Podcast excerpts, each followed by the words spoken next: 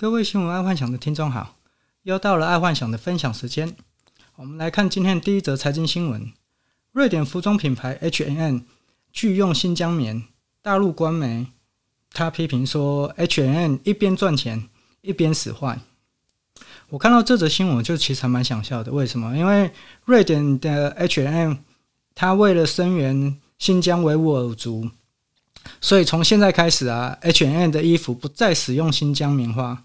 啊，没想到大陆政府也开始鼓吹人民拒买了哦，就是批评 H&M 这样子。啊，其实这个就中了那个田忌赛马中的下士对上士。我只是没想到中国也会掉入这种陷阱。我记得在七八年前呢、啊，中国与日本钓鱼台的事件呢、啊，中国政府都没有声音，但是却放任或暗地里鼓吹反日情绪。所以那个时候啊，在中国的日本企业每个都很惨。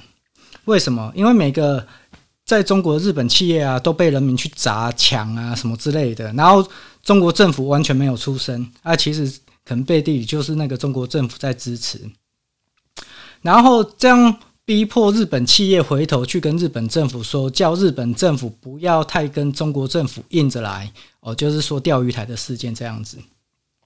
好，那个时候啊，中国政府用的田忌赛马策略就是用得很棒，就是也是下士对上士这样子。结果这一次反而啊，自己陷入了田忌赛马的下士对上士的方法啊，我觉得这很笨，因为你一个企业，然后政府出来回应，这样根本就是中了哦，就是此地无银三百两的感觉啊。好，再来运动新闻，哈登颈部不适，篮网四球星今天都缺阵，所以今天的篮网输了嘛。篮网目前的胜场只有三十场，呃，胜场有三十场，然后败场有十五场，所以难怪篮网啊，四个主要球星啊都可以不用上场，反正就是找一些理由，就是没有上场就是了。因为只要确定能进入季后赛啊，让主力选手休息一下，保护主力选手，其实也是一种策略。然后在商场上啊，也是一样的。假设在商场上啊，有员工或是业务人员有达到公司要求的 KPI 或者是目标。最好直接就是给奖励或鼓励，甚至就是赞美他们这样子，甚至放假也行啊。养呃养或者就是说他们在公司可能偷懒或放松一下，最好就睁一只眼闭一只眼，毕竟他们有达到 KPI 嘛。然后假设他们有达到 KPI，公司却因为他们达到 KPI 又不断的调高 KPI，这反而会让员工产生惰性哦。虽然以黑暗面来讲啊。公司的目标本来就是不是要让呃员工来达成的，但呃所有人哦，所有人潜在的心理就是为了达成目标才有追求动力哦，这个是一个商业心理法则。然后这个可能要单独拉出来开一个题目讲，因为这个如果要讲下去，可能要讲个二三十分钟，然后没办法讲得很清楚。所以我们今天新闻就是在分享，就是说为什么。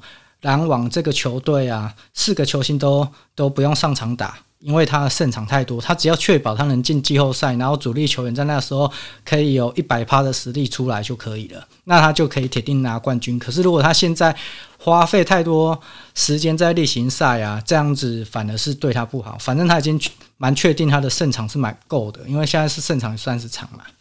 好，再来国际新闻，全球缺车。缺车用晶片，汽车大厂现停产潮啊！呃，汽车大厂现停产潮。日本呢、啊，它在上礼拜，日本瑞萨电子发生了火灾，结果本来就在紧张的车用晶片呢、啊，现在就更紧张了。目前呢、所知道的、像美国福特啊、日本丰田、Toyota、Honda、本田啊、啊 Volkswagen 啊、福斯这些，全部都已经受到影响啊，甚至停产了。所以这有什么商机？很简单，这带动了台湾记忆体厂跟那个晶片厂，整个就是卖方市场。现在是卖方说了算，就是说，以前晶片或记忆体它会可能呃赔钱卖，为了赚业绩嘛，就赔钱卖，或者是不赚钱卖。现在如果不赚钱的，基本上都推掉。然后呃，现在这个台湾这个晶片厂。以目前的状况来讲，就是有货的最大，所以你只要手头上有货、有晶片、有产品、有电子产品，那基本上这个市场就是你说了算。然后，所以国外这些这些车用电子啊，他们就开始跟台湾绑合约，然后可能就一年，呃，一年一签，现在变成甚至一年三签，就是一次签三签三年这样子啊。所以台湾，我预计在明年应该会进入一个加薪的正循环，因为再不加薪啊，其实就请不到员工了。毕竟，毕竟整个台湾市场实在太好了，员工。那个什么大缺找不到啊！现在外面找不到员工，而且，呃，以台湾台湾某一个上市公司做跑步机的哦，做美国跑步机的，他的员工数就从三四百人增加到一千多人。那在短短这一两年当中，从三百增加一千二，它会产生的那种加薪效应，你想想看就可以多少就好了。所以在明年，我觉得。整个台湾的薪水应该会有正相关的那个成长，然后再来第二则，呃，国际新闻：马斯克宣布开放比特币购车，特斯拉官网上线支付选项。马斯克自从二月啊宣布买了十五亿的比特币啊，其实那时候就大概知道有一天他会开放比特币购车，所以当初啊持有那种低成本的比特币或以太币的啊，现在应该爽翻了。因为，呃，以太币刚刚出来哦，先不要讲比特币，因为比特币太远了。我们讲以太币好了，以太币在差五六年出来，可能一个也才十几二十块的台币哦，甚至哦冲上去跌下来，还有一两百块台币。那讲去年好了，去年一个比特呃以太币也才一百多块美金，那也才三千多块，这那现在已经来到五万块了。哦，你想想看啊，如果你是去年就进入以太币的，那你今年买特斯拉，基本上就是半买半相送了。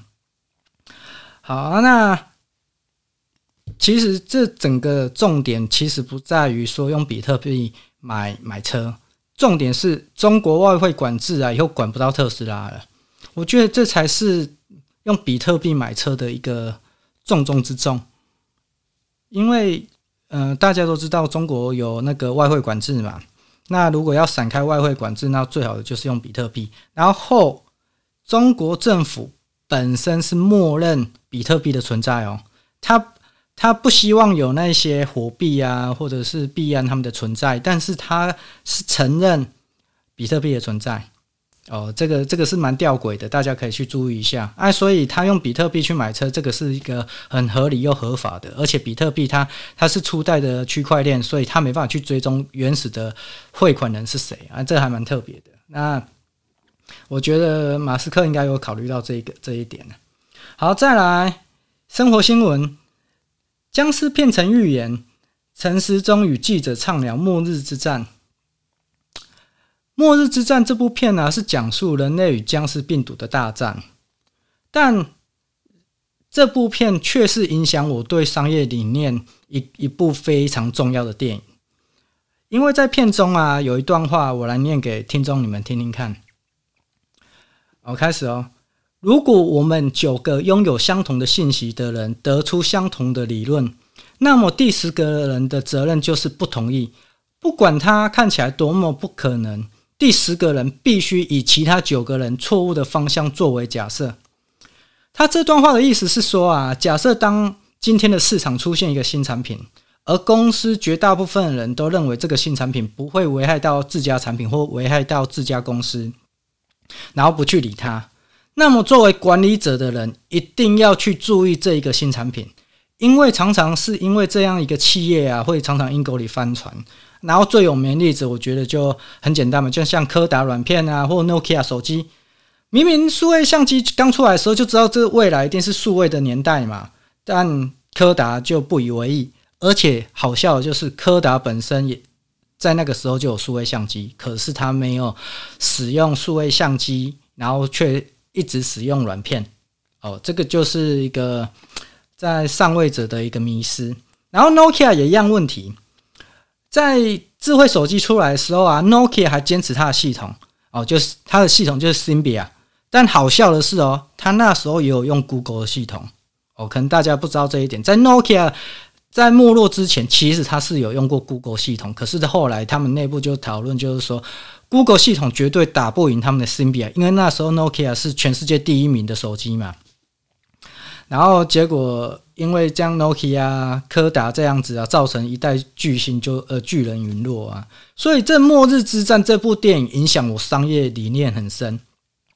然后如果要真的讨论这《末日之战》的商业商业奇想或商业发想的话，我会再另外开一个 Podcast 专门讨论讨论《末日之战》的那个商业启发。好，那今天就先分享到这，因为我等一下要去跟人家约会，去看哥吉拉，看看是不是看完科吉拉有人有有什么新的商业奇想或商业幻想。好，那今天先这样了，请明天那个听众继续收听，然后明天是第二集的那个一男与两女的三 P 商业奇想哦，商业聊天这样子啊，也就是跟我助我两个助理。去讲一下哦，这这几天发生的一些新闻事件。好，那请明天各位听众继续收听。好，晚安。